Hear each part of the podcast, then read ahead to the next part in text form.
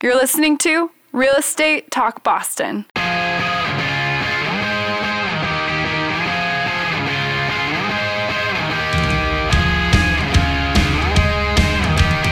This is real estate powered by Hub, and right now we're going to flip sides. Usually we're talking residential real estate. We're going to talk a little commercial real estate. Fittingly enough, in Office Link Studios, that is owned by the Vazza Group. Steve Vazza, thank you for being here. Thank you, Chris. It's good to be here. Now, in regards to commercial, I know you guys are all over the country, but there's there's a lot of opportunity out, out there right now in your world. There certainly is. There's uh, some tremendous uh, opportunities on both the buying and the selling side of the, uh, the commercial platform. And, and you guys have some um, apartment buildings and condos going up, I understand, in the New England area? We do actually. Uh, we, we have a uh, residential footprint, our condos. Uh, we're developing in, in Maine right now, in the Portland area. Uh, we have a number of apartment properties uh, throughout uh, southern New Hampshire and uh, into Massachusetts. And then we have commercial office, uh, office buildings, uh, self storage, and um, some industrial properties as well. not, not to mention our, our single family residential subdivisions. So we, we sort of have a full spectrum of, of the real estate platform. You guys are definitely hitting the full spectrum. I actually just recently came across an article talking about a real estate boom, not on the residential side, but on the commercial side. I think it was focusing on uh, the malls and, and e commerce and how that's driving business today. What are your thoughts on that? Well, it's interesting that you asked that, Chris, because uh, you know I, I, I listen to uh, talk radio uh, often in my car, uh, the, the, the, business network, and, and one of the uh, conundrums they call it the, um, the, the retail ice age. More often than not, uh, for the traditional bricks and sticks. And as a real estate developer, uh, I obviously pay particular attention to it.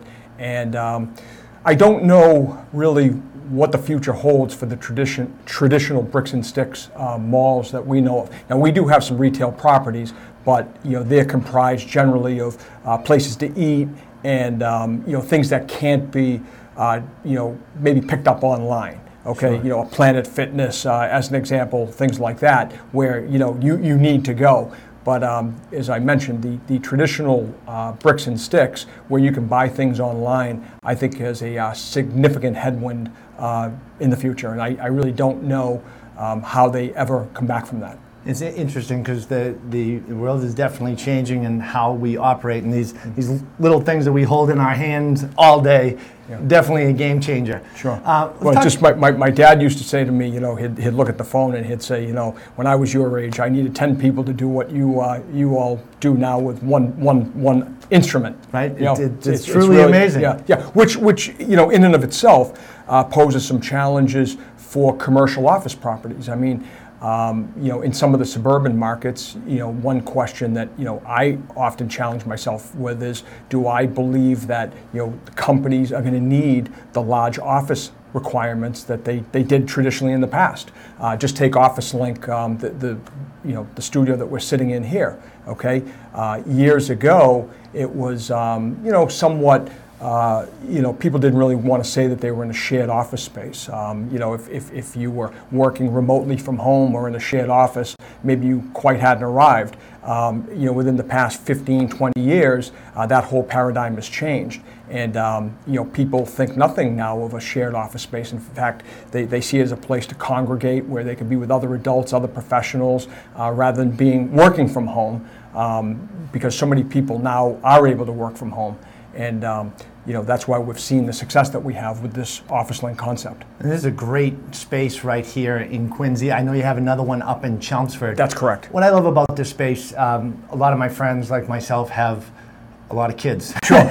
and uh, when I try to work from home, it's impossible yeah. to uh, to to stay out of the way of busybodies running around and, and you know there's a lot of guys that might be in sales and, and their company is based in california or texas and they work from home this is really a great spot where you can come in get high speed internet plug in have office space um, your own office plus um, meeting room, conference kitchen, rooms, kitchens, etc. It's a great spot. Yeah, it's, it's, a, it's a very professional space. Uh, we tried to be, as, I, as I've said often, uh, in the past. Um, we, we tried to be edgy with you know the decor. uh, but a highly professional atmosphere, as you mentioned, you know, between high-speed internet, TV, private offices, private conference rooms.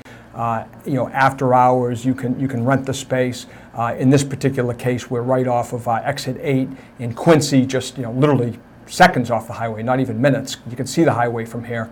Um, I personally love it. I have my office here. I, I Uber into Logan Airport from here, and uh, rather than pay all the crazy fees, uh, it's just an ideal location. Uh, same thing up in Chelmsford. Uh, that's a little bit of a bigger facility. This one here has 27 offices. That one has uh, 37 offices, uh, two conference rooms, and again, very, very close to the highway uh, on, on uh, Route 129 up in Billerica. Fantastic location. If somebody wants to check out these spaces online or come visit, what's the best website to, uh, to go to? Uh, www.officelinkboston.com. Okay, fantastic. Yeah. And what I'd like to do, Steve, is, is flip it to the residential side. Sure. I know you're you're uh, building some properties, some condos, apartments out in the Cleveland area. We are. How does that compare to the Boston market? I know things are really strong, yeah. seem to be strong here. Yeah. How does that compare to out there? Well, I think it's a, it's a great question, Chris. Um, for us, and it's you know it's it's somewhat difficult to answer, but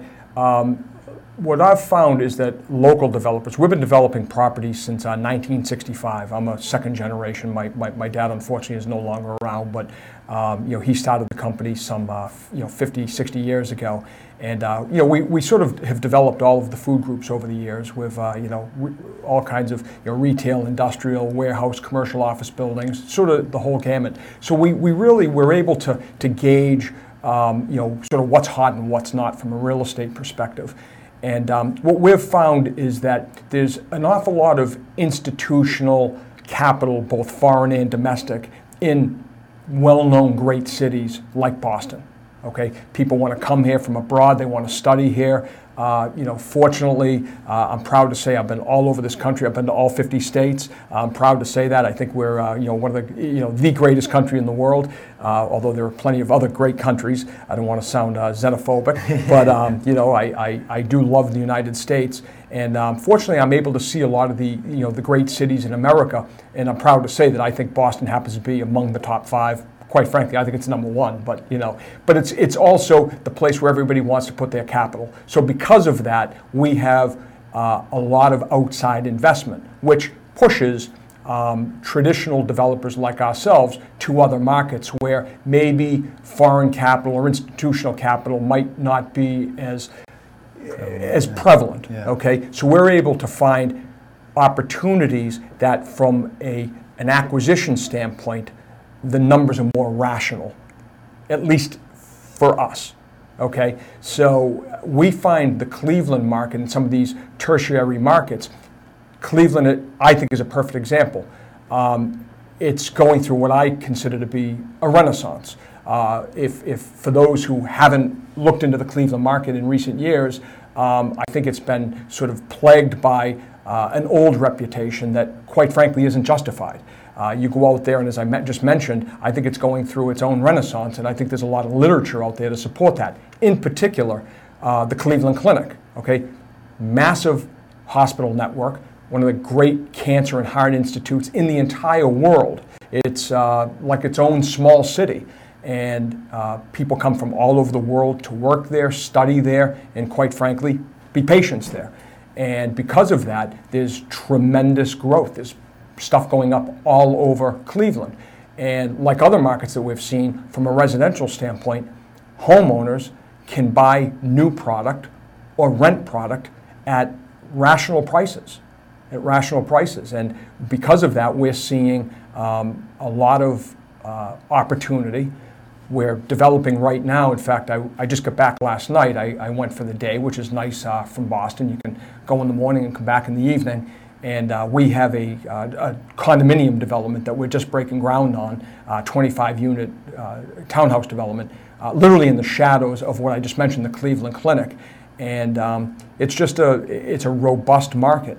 And um, we're, we're experiencing a lot of, lot of success there. Well, coming from the Boston market and the finance side, where I'm dealing with buyers on a daily basis who are getting outbid and there's bidding wars and low inventory, don't everybody go running to Cleveland. It sounds For like sure. there, there's a lot of opportunity out there, there for sure. Um, bringing it back to Boston, don't hold me to the stat, but I want to say that it's some like 16 to 18,000 units coming onto the market over the next few years.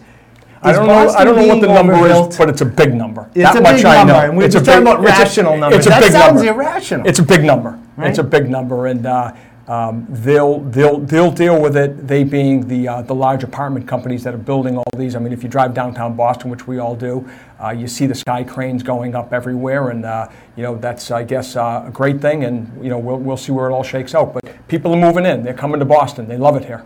Great place to be. Great place to be. Thank you, Steve. Oh. This is Real Estate, powered by Hub.